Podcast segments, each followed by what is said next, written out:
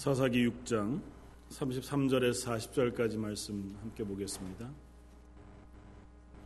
구약성경 사사기 6장 33절에서 40절까지 자였으면 우리 한 목소리 함께 읽겠습니다. 그때 미디안과 아말렉과 동방 사람들이 다 함께 모여 요단강을 건너와서 이스라엘 골짜기에 진을 친지라 여호와 영이 기도원에게 임하시니 기돈이 나팔을 불매 아비에셀이 그의 뒤를 따라 부름을 받으니라. 기돈이 또 사자들을 온 문하세에 두루 보내매 그들도 모여서 그를 따르고 또 사자들을 아셀과 스불론과 납달리에 보내니 그 무리도 올라와 그를 영접하더라. 기돈이 하나님께 여쭈되 주께서 이미 말씀하신 같이 내 손으로 이스라엘을 구원하시려거든 보소서 내가 양털 한 뭉치를 타작마당에 두리니 만일 이슬이 양털에만 있고 주변 땅은 마르면 주께서 이미 말씀하신 같이 내 손으로 이스라엘을 구원하실 줄 내가 알겠나이다 하였더니 그대로 된지라 이튿날 기도원이 일찍 일어나서 양털을 가져다가 그 양털에서 이슬을 짜니 물이 그릇에 가득하더라. 기도원이 또 하나님께 여쭈되 주여 내게 노하지 마옵소서. 내가 이번만 말하리이다. 구하옵나니 내게 이번만 양털로 시험하게 하소서. 원하건대 양털만 마르고 그 주변 땅에는 다 이슬이 있게 하옵소서 하였더니 그 밤에 하나님이 그대로 행하시니 곧 양털만 마르고 그 주변 땅에는 다 이슬이 있었더라. 아멘. 어, 오늘로 기도원 이야기를 마무리하고자 합니다. 어, 뭐 기도원 이야기는 시작도 안 했는데 벌써 어, 앞에 서론을 3시간 하시더니 마무리하는 것. 서론이 기도원의 이야기의 전부인 것 같아 보여서 그렇습니다. 기도원이 전쟁에서 승리했다는 얘기는 기도원이 승리한 얘기가 아니라 하나님이 승리하게 하신 이야기니까 하나님이 전쟁하셔서 승리한 거야 너무 당연한 거고 어, 그 도구로 기도원과 300명의 사람들을 쓰셨다 하는 어, 이야기들을 어, 뭐 앞에서 계속 살펴보았던 이야기여서 오늘 본문 말씀과 어, 이야기들을 좀 살펴보면서 기도원 이야기를 마무리하고자 합니다. 사사기 이야기의 전체 중심에 어쩌면 기도원 이야기가 있습니다. 그러니까 기도원 이야기가 사사기, 아, 사사기 전체 구조 속에 제일 가운데 차지하고 있을 뿐만 아니라 가장 많은 분량을 또 차지하고 있기도 해요. 그래서 기도원 이야기가 어, 사사기 전체 주제를 가장 분명하게 드러내 주는 어, 이야기이기도 합니다. 네. 어, 사사기를 강의하면서 말씀을 묵상하면서 사사 시대의 기도원 이야기를 통하여 이스라엘 백성에게 하고자 하시는 말씀뿐만 아니라 지금 우리에게 이 말씀을 통하여 하시고자 하는 말씀에 대하여 조금만 더 묵상해 보아야겠다는 생각이 들었고요. 어, 하나님께서 이 말씀 66권을 어, 우리에게 허락하신 것은 분명하게 우리가 하나님에 대해 알아갈 수 있도록 하나님의 구원에 대하여 명백히 알아갈 수 있도록 허락하신 말씀인 것이 맞다면 어, 기도원의 이야기들을 통해서 우리는 동일한 것들을 발견할 수 있을 것이라 생각이 되었습니다. 그래서 오늘은 사사 시대의 기도원의 이야기를 하지만 그 가운데 우리에게 하나님께서 하고자 하시는 말씀에 조금 더 집중해서 살펴보고자 합니다. 지난주에 이야기 나누었던 것처럼 기도원이라고 하는 한 인물에게 하나님의 사자가 나타나셔서 그를 아, 여호와의 귀한 용사로 세우시고 미디안과의 전쟁에서 너와 함께함으로 승리하게 하겠다 그렇게 선언해 주셨습니다. 그리고 지난주에 우리가 함께 나눈 말씀을 통해서 기도원이 그 증거를 보기를 원했고 눈앞에 보이는 증거를 위하여 그가 아, 재물을 가져다가 여호와의 사자에게, 사자에게 드리니 여호와의 사자가 지팡이를 대어 어, 그 바위에서 불이 나와 재물을 사름으로 그것을 통하여 하나님께서 기도원의 재물을 받으셨음에 대하여 우리가 확인했고 그 사건이 결국은 어, 기드온을 지팡이로 사용하실 것이다라고 하는 것에 대한 또 다른 어, 의미를 담고 있는 것이라 그렇게 확인했었습니다. 그러면서 주목해 보았던 것이 불이 나와 재물을 사른 것이 지팡이에서 나온 것이 아니라 바위에서 나와 불을 살랐다고 하는 것에 주목해 보면서 우리 그리스도인의 역할 혹은 기도원의 역할, 사사들의 역할은 하나님이 하시는 그 전쟁, 하나님의 구원을 지시해 주는 어떤 방향, 화살표 역할 이상 아무것도 아니라고 하는 사실을 우리가 점검해 어, 보았었습니다. 그러니까 우리가 할 수 있는 역할은 그것입니다. 하나님께서 하시는 구원을 어, 보도록 하는 것. 그러니까 우리가 능력이 있고 우리가 힘이 있어서 하나님의 구원에 일조하거나 하나님의 구원을 어, 대신하는 사람들이 아니라는 거죠. 그런 맥락에서 기도원 이야기는 가득 차 있습니다.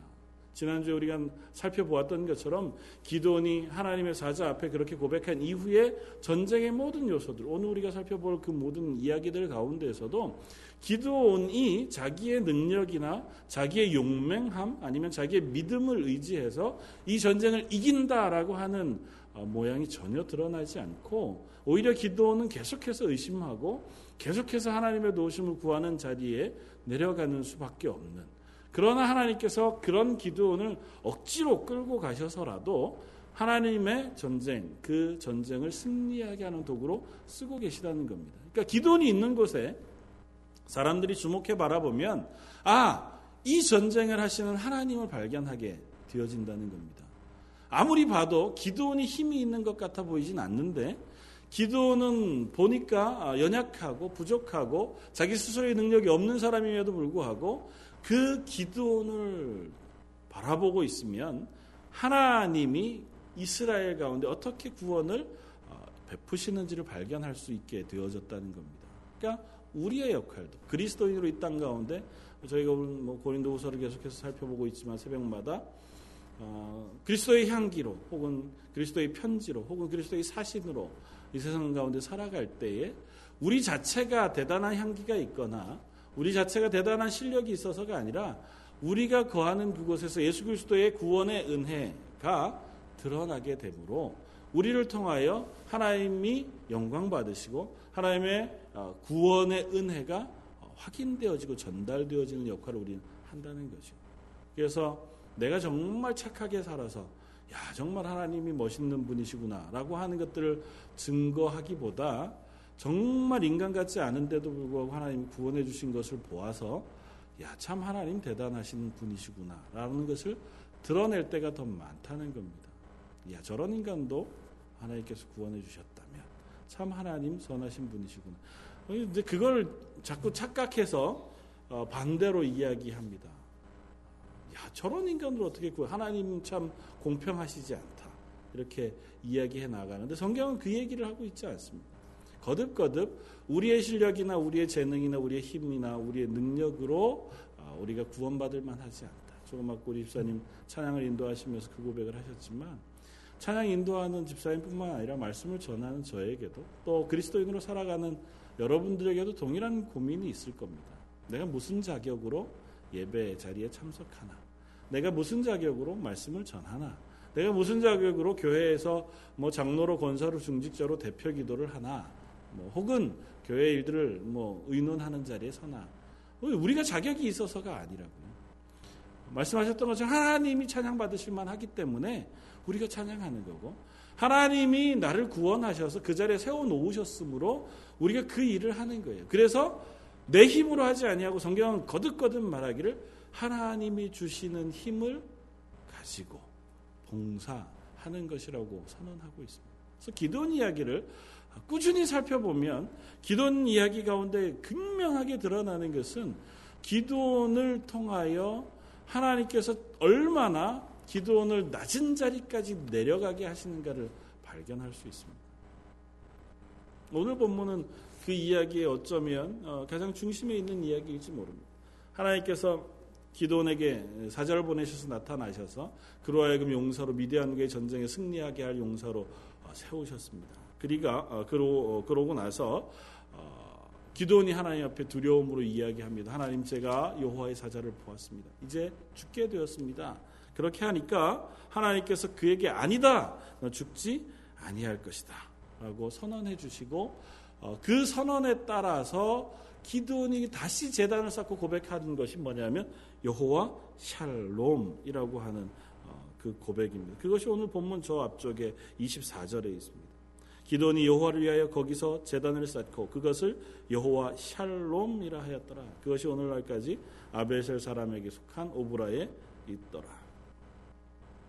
하나님께서 그를 만나셨음에도 불구하고 그를 죽이지 않겠다. 죄인인 기드온이 하나님을 만났어요. 그리고 그를 하나님의 일꾼으로 삼으시겠다 하는 선언을 하셨어요. 그럼에도 불구하고 기도는 그 자리에서 어, 죽지 않게 하나님께서 은혜를 베푸셨습니다. 기도원이 자격이 있어서거나 기도원이 사사될 만한 사람이어서가 아니라는 거죠. 그건 뭐 사사기에 나타나는 모든 사사들의 모습이 다 그렇잖아요. 사사기에 나타나는 사사들이 다 하나같이 어떻게 보면 조금은 모자란 사람, 조금은 어쩌면 어눌한 사람, 사회에서 조금은 약자들, 뭐 그런 사람들로 구성되어져 있는 이유는 어, 하나님이 우리를 부르실 때 우리의 실력이나 재능이나 우리의 어, 지식을 통해서 우리를 부르시는 것이 아니라고 하는 그 고백의 연장선상에 있습니다. 하나님이 온전하게 드러나게 하나님의 구원이 온전하게 드러나게 하시기 위하여 어, 연약한 우리를 불러서 하나님의 도구로 쓰신다는 거죠.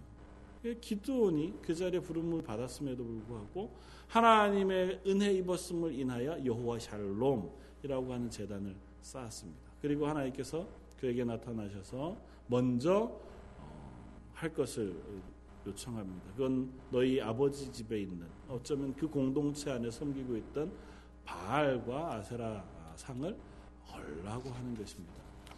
어, 왜 그것이 아버지 집에 있었는지 우리가 뭐 다 알아볼 수 없지만 어쨌든 그 공동체 안에 유지였던 아버지 그 집 안에 어, 바알과 아세라를 위한 어, 신상들이 있었고 재단이 있었습니다.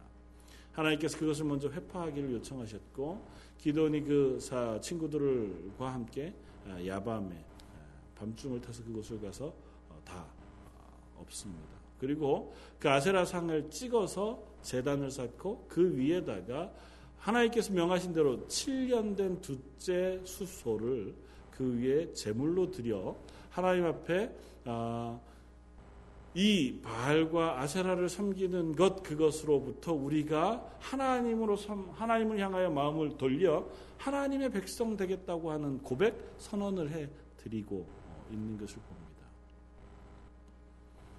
음, 그리고 나서 다시 이제 하나님께서 성령을 기도원에게 부으시고 오늘 본문에 비로소 미디안과의 전쟁 가운데로 초청해 드리십니다.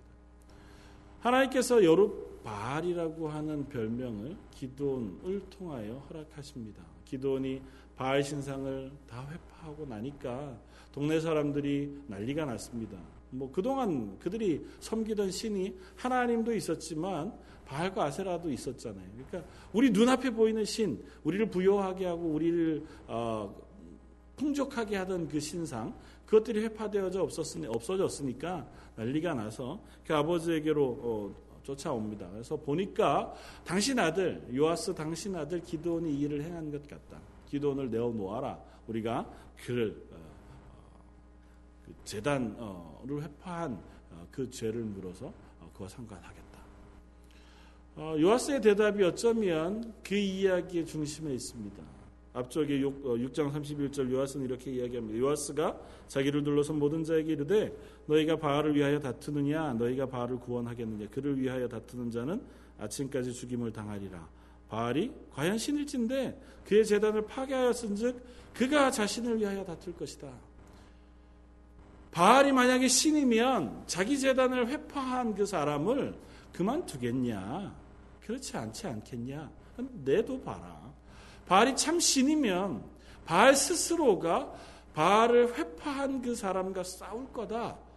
그래서 기도원이 여룻바알이라고 하는 이름을 얻습니다. 여룻바알이라고 하는 건 뭐냐면 바알과 다투는 사람, 싸우는 사람. 그리고 그것은 어쩌면 기도원에게 요청하고 우리에게 요청하시는 하나님의 음성이기도 해요. 우리 속에 있는 바알과 싸울 것을 하나님 요청하시는 겁니다. 사사기의 내용 전체가 무엇이었냐면 하나님을 내 마음의 주인으로 섬기고 왕으로 섬겨 그 말씀에 순종하는 이스라엘 백성이 그 하나님을 왕으로 섬기지 않고 다른 나에게 이득을 줄 만한 다른 신들을 따라 섬기는 눈앞에 보이고 손에 만져지는 가나안의 신들을 따라 섬김으로 하나님을 떠나간 이야기잖아요. 그러니까 바알로 대표되는 내 인간의 욕심, 그 내 이익을 위한 유혹, 그것에 넘어가서 그것들을 섬기느라 하나님을 떠나간 이야기가 사사기의 이야기라고요. 그러니까 우리들을 향해서도 동일한 이야기를 어, 사사기는 하고 있는 거죠. 하나님의 백성으로 구원받았음에도 불구하고 하나님의 말씀에 순종하는 사람이어야 함에도 불구하고 여전히 우리가 하나님을 섬기고 하나님의 말씀에 순종하는 사람이 아니라 내 마음 속에 내가 이 땅에서 잘 되고 부자가 되고 혹은 복을 얻는 그것을 위하여 내 마음 중심에 무엇인가를 놓아두는 것 그것이 어떤 것이든 간에 그 자리에 있는 우리들에게 하나님 요청하시는 겁니다. 그것과 싸우라는 것이죠. 그것을 너희 마음속에서 물러내라는 것입니다. 그것이 사사기의 전체 흐르는 요구입니다. 그런데 일면 기도원이 여룻발이라고 하는 이름을 얻는 것을 보면 기도원이 그 일을 잘한 것 같아 보입니다. 기도원이 그 일을 함으로 아세라 목상을 찍어서 그 위에다가 7년 된 수소를 올리고 재단을 쌓아 바알상을 회파하고 그것에서 재단을 쌓아 하나님 앞에 제사를 드림으로 아 기도원이 드디어 그 마음 속에 하나님 앞에 어, 바로 길을 정하고 그 하나님의 사사의 자리에 반드시 서진 것 같아 보입니다. 그렇게 끝나고 만약에 미드안과의 전쟁 가운데 기돈이 나아갔다면 그리고 그 전쟁 가운데 어, 기돈이 어, 승리하여 어, 사사가 되었다면 좀 의심의 여지가 없어 보입니다. 그런데 그 사건이 있고 나자마자 오늘 우리가 읽었던 이 본문의 사건이 나옵니다. 그리고 오늘 본문 사건 바로 앞에는 이렇게 이야기합니다. 34절 우리가 함께 읽었던 그 말씀을 같이 한번 보시겠습니다. 6장 34절 같이 읽겠습니다. 여호와의 영이 기도원에게 임하시니 기도원이 나팔을 불매 아비에셀이 그의 뒤를 따라 부름을 받으니라. 기도원에게 누가 임했다고요? 성령이 임했습니다. 여호와의 영 성령이 기도원에게 임했습니다.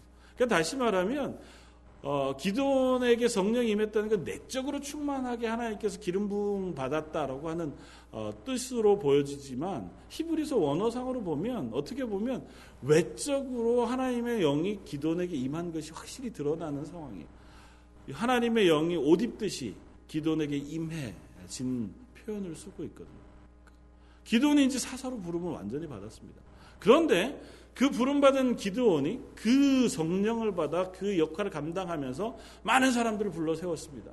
이 전쟁 가운데 나올 사람들을 불러서 이제 전쟁을 나아가려고 하는 그 마당에 오늘 본문 20, 36절 이하에 하나님 앞에서 두 가지 시험을 하고자 합니다. 하나님, 제가 하나님에게 여쭐 것이 있습니다. 하나님 말씀하신 대로 저를 통해서 미디안과의 전쟁을 통하여 이스라엘 구원하시기로 작정하셨다면 제가 말씀드리는 이 말씀을 들어주십시오. 그리고 우리가 잘 아는 양털 뭉치를 가지고 두 번의 시험을 하고 있는 거죠. 어떤 식으로 생각해 보아도 이것은 선해 보이지 않습니다. 뭐 두 가지 측면으로 우리가 이해할 수 있습니다. 한 가지는 우리가 늘상 아는 측면 속에서 어, 기도는 여전히 불안한 거죠. 여전히 불안해서 하나님의 확신이 더 필요한 상태. 그래서 하나님이 내게 확신을 주시기까지 거듭거듭 하나님에게 어, 증거를 보여주세요, 증거를 보여주세요. 그렇게 매어 달리는 것 같아 보입니다. 그런데 본문을 그렇게 보기에 조금 다른 시선으로 볼 수 있는 정황을 발견하는 것은 그가 이 일을 하기 전에 여룻바알이라고 하는 별칭을 얻고 이미 바알과 아세라의 상을 무너뜨릴 만한 사람이었거든요. 그리고 야음을 틈타서 어쩌면 몰래 하기는 했어도 그 일을 하고 나서 하나님의 영이 그에게 임했다고요. 성령이 그에게 임했다고 하는 기록을 보면 이 미디안의 전쟁을 나아가기 전에 기도원에게 준비되어진 모든 준비는 끝이 났다. 그렇게 생각이 되어집니다. 사사에게 성령이 임했다. 여호와 영이 임했다 고 하는 표현은 그가 그 역할을 감당할 만한 모든 필요를 마쳤다는 거잖아요. 성령이 임하며 성령의 힘으로 그 전쟁을 수행하면 됩니다. 그런데 그 성령이 임한 마당에 하나님에게 또 무슨 증거를 요청하는 것, 그것은 기도원이 지금 불려온 수많은 사람들 앞에 스스로가 하나님의 부름을 받았다라고 하는 것을 증거해 보이고자 하는 마음에서 비롯된 것일 수 있겠다는 생각이 듭니다. 그런 거죠. 난 하나님께서 날 불러서 사사로 세운 거야. 라고 하는 것을 다른 사람들 눈앞에 보이고 싶은 거죠. 양털 뭉치를 놓고 그곳을 통해서 비가 쏟아지고 이슬이 쏟아지고 이슬이 다른 곳에 내리지 않거나 또 거기에만 이슬이 내리는 그 놀라운 이적을 두 번씩이나 그 앞에 행하는 것을 모든 사람들에게 보임으로 자기가 지도력, 지도자 되어지는 그 어, 이유, 어, 그 합당한 어, 증거들을 보이고 싶은 거죠. 그러니까 스스로가 그 자리에 서고 싶은 겁니다. 스스로가 나는 이만한 아, 하나님이 나를 이곳에 세우셨다라고 하는 그 증거를 백성에게 보이므로 백성들에게 나를 따라오도록 할 만한 이유를 보여주고 싶은 그 마음에서 비롯된 것이라는 거죠. 하나님 그 이유도 다 들으셨습니다. 기도원에게 그 증거들을 다 보여주셨습니다. 그리고 나서 7장의 전쟁에 들어가서 여전히 하나님은 한 번에 더 어, 증거들을 기도원에게 보이시기를 원하십니다. 기도원이 너무 많은 미디안 군대들을 만나 두려워할 때에 하나님께서 너 먼저 미디안 진영으로 가서 어, 그 어, 사람들의 소리를 들어라. 내가 너 이 전쟁 가운데 너로 하여금 승리하게 한 그 증거들을 듣게 할 것이다. 그리고 그 들었던 증거가 그거잖아요. 가서 어, 미디안 진영으로 자기 수하를 데리고 들어가 들은 이야기가 8장 22절 이하에 나옵니다. 그것은 이것입니다.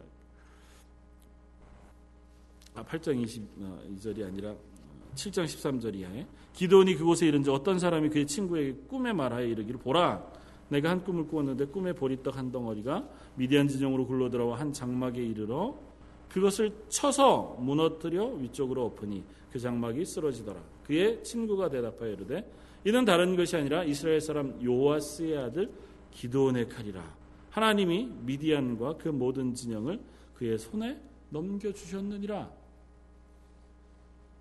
미디안이 이미 하나님이 그 전쟁에 승리하게 하셨다는 사실을 기도원이 확신하기 전에 적 군들이 먼저 확신하고 고백하게끔 하고 계시다라고 하는 증거를 기도원에게 알게 해주세요. 그래서 기도원이 비로소 이 전쟁에 나아가 승리할 수 있겠다는 확신 가운데 거합니다. 그리고 비로소 전쟁 가운데 나아가면서 손에 항아리와 횃불과 나팔을 들고 싸움에 나아가게. 이 이야기를 통해서 하나님은 기도원을 참으로 연약한 자리까지 내려 보냅니다. 그것은 이런 거죠. 기도원이 스스로를 방어할 만한 혹은 스스로 전쟁에 승리할 만한 조그만 어, 이유도 기도원에게 남겨놓지 않으신 겁니다. 만약에 이 전쟁 가운데 하나님께서 승리하게 하시지 않으면 기도는 전쟁 가운데 단 한 명도 죽일 수 없는 자리에 서게 되어질지 모릅니다. 미디안 군대는 엄청난 군대로 지금 와 있는 상태입니다.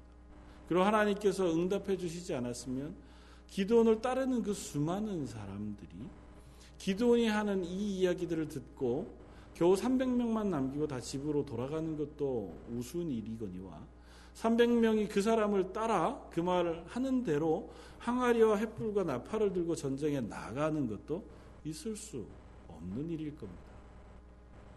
반대로 생각하면 하나님께서 그 일을 하게 하시기 위하여 그 증거들을 기도원에게 허락하신 것이기도 할 것입니다. 결국은 하나님께서 끊임없이 기도원의 연약함을 들어서 혹은 기도원의 기도를 들으셔서라도 계속해서 기도원 힘으로는 도무지 아무것도 전쟁 가운데 승리할 만한 조그마한 여건도 남기지 않은 상태로 내려보내고 계신 겁니다. 그래서 맨 마지막은 어디냐 하면 그저 항아리와 횃불과 나팔을 들고 수많은 미디안 군대 앞에 가가지고 서는 거죠. 그러면 할 것은 무엇이냐면 하나님의 도우심을 구하는 것밖에 없는 자리입니다.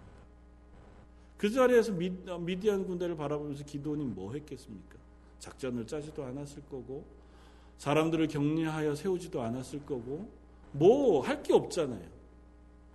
300명이 그 수많은 군대 어, 진영 세 대로 나뉘어서 그 주변을 둘러싸고 있었다고 한다고 하더라도 그 저녁에 기도원이 할 수 있었던 유일한 것은 하나님이 도와주시지 않으면 안 되는데 하나님이 도와주셔야 하는데 하나님이 이 전쟁을 승리하게 하셔야 하는데 라고 하는 생각밖에 없었을 것이고 그것이 미디안 진영에 가서 들었던 그 고백에 따라 그 고백을 따라 기도하는 일 밖에는 기도원이 할 것이 없는 자리였을 거라는 것입니다.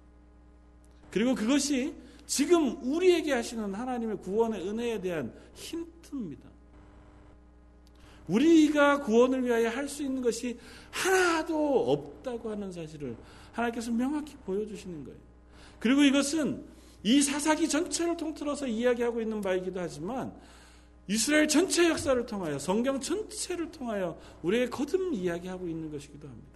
그래서 기드온이 미디안과의 전쟁하는 이 전쟁의 장면은 흡사 여호수아가 가나안 땅을 정복해 들어오던 그 첫 전쟁인 여호수아의 여리고 전쟁과 너무너무 닮아 있습니다.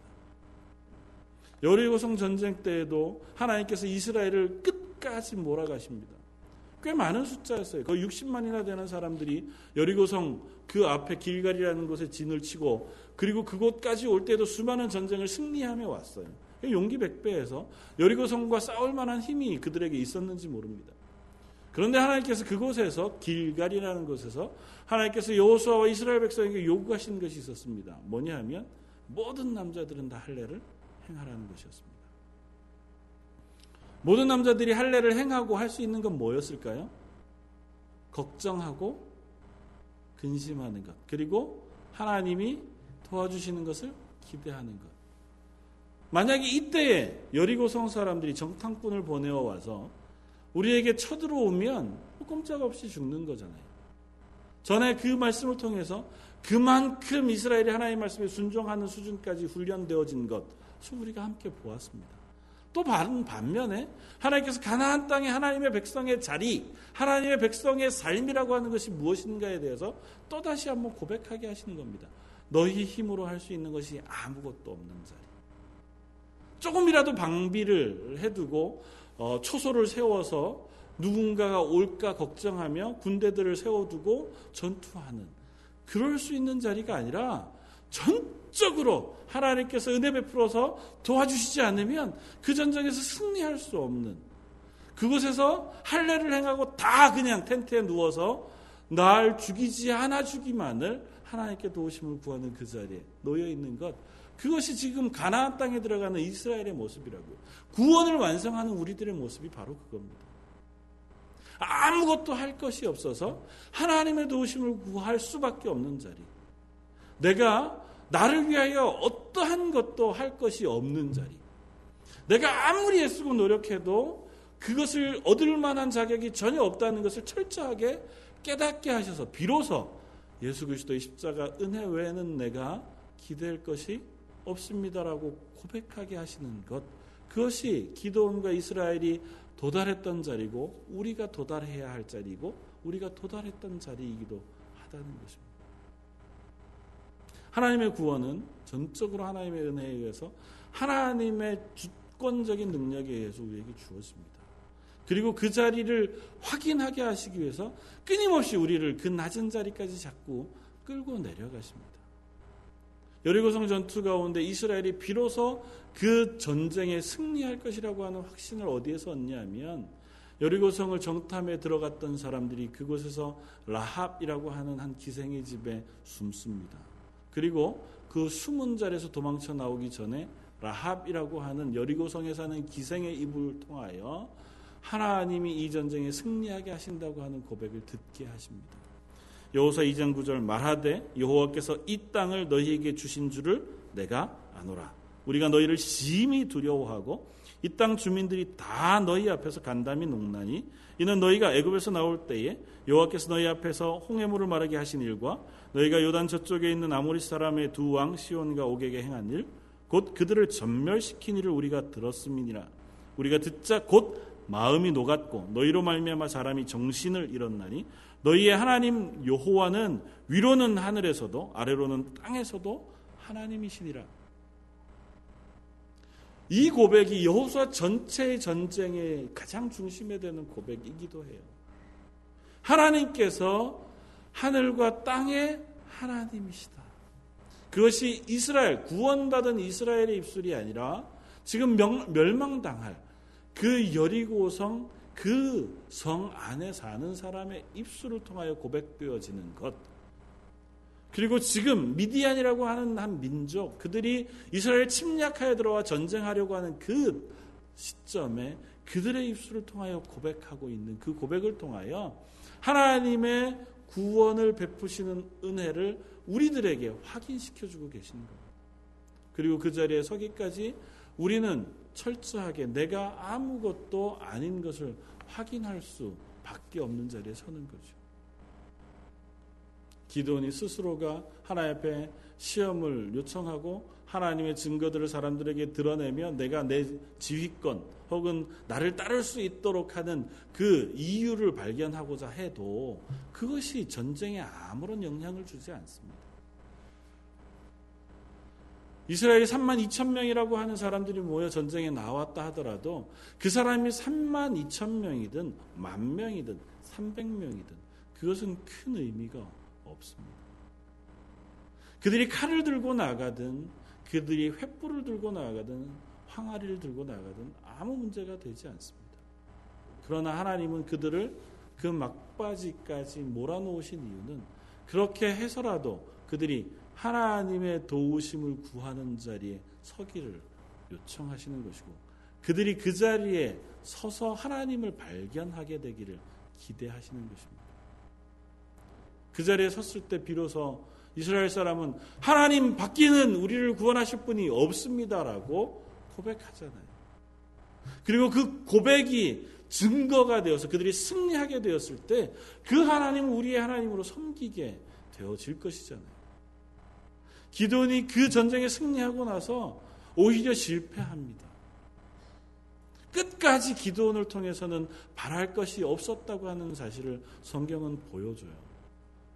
미디안과의 전쟁에서 대승을 하고 나서 기도는 그 이스라엘 백성들에게 나에게 필요한 것이 하나 있다. 이스라엘 백성들이 기도원에게 가서 우리의 왕이 되어 주십시오. 아니다. 나는 왕이 될 수 없다. 하나님께서 너희들을 다스릴 왕이 되실 것이다.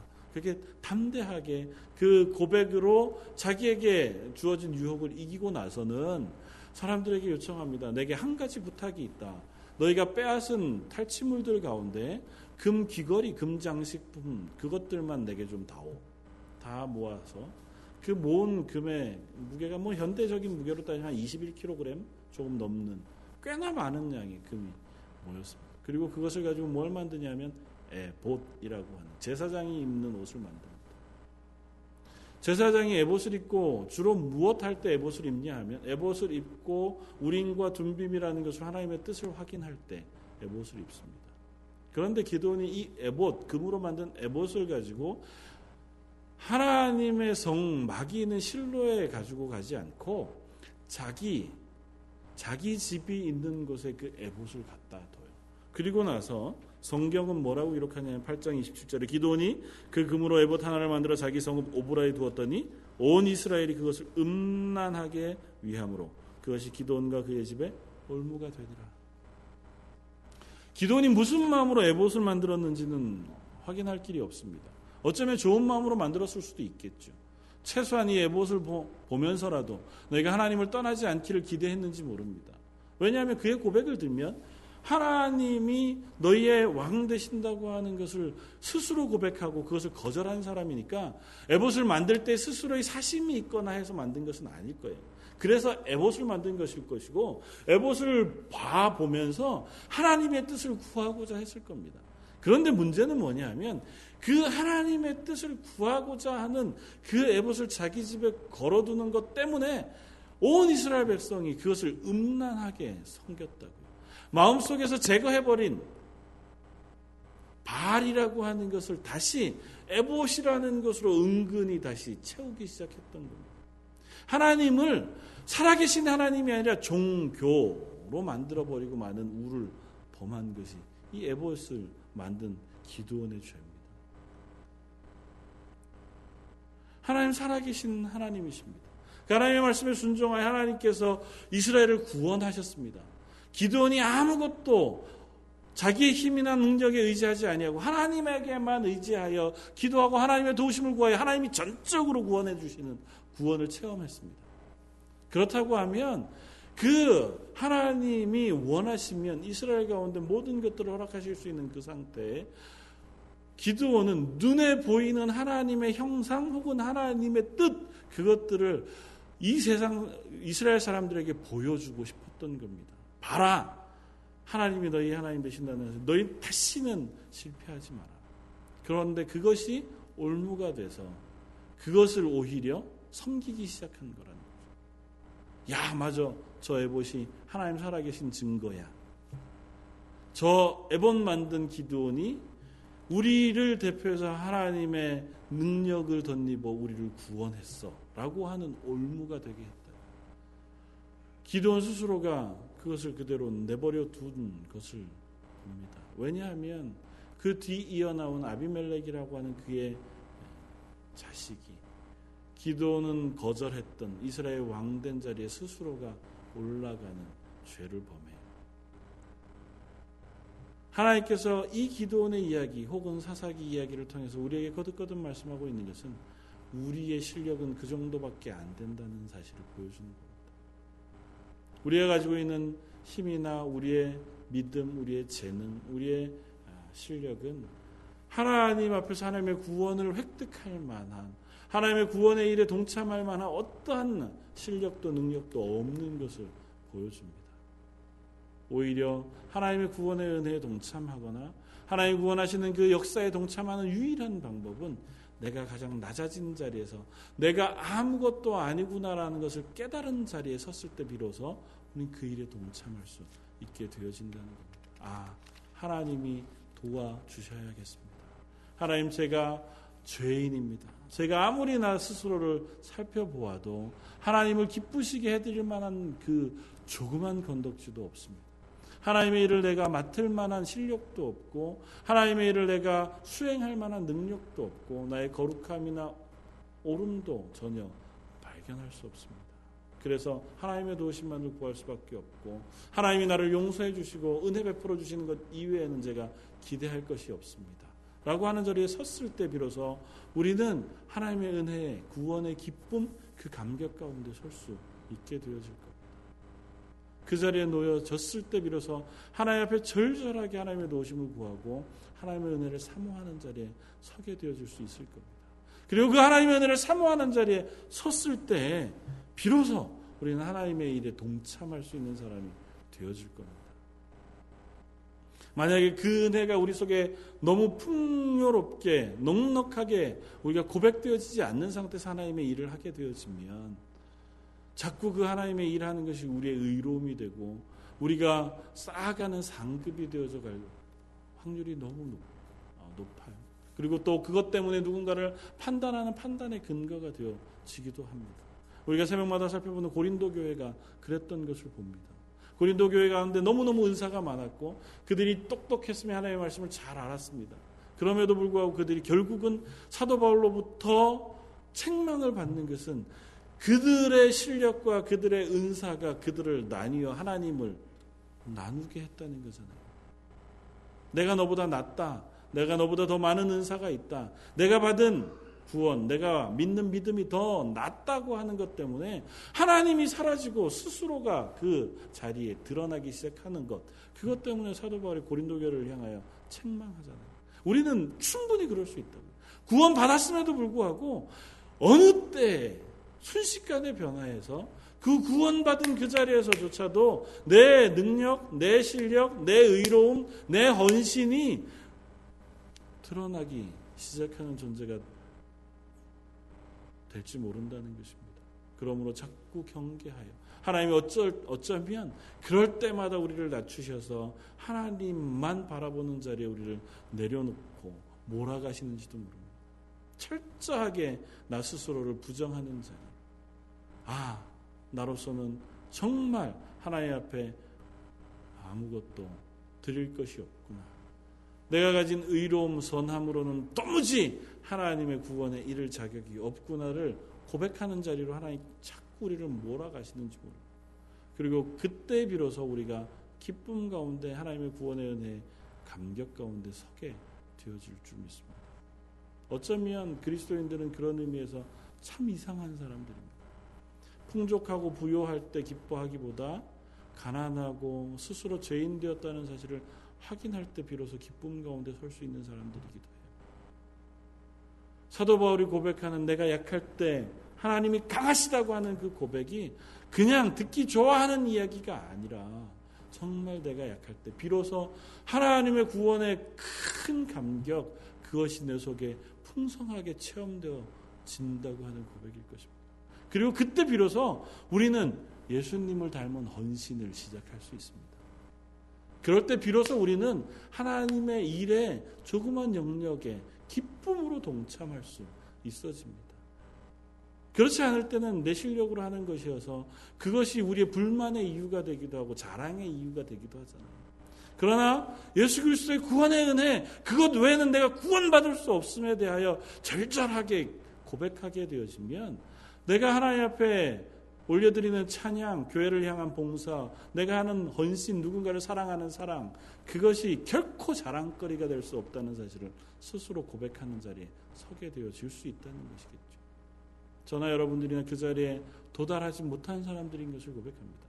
저나 여러분들이나 늘상 끊임없이 스스로 내 속에 남아있는 발, 내가 주인 되고자 하는 것, 나의 이익을 위하여 살고자 하는 그 어, 것들과 싸워야 하는 사람들인 것을 고백합니다.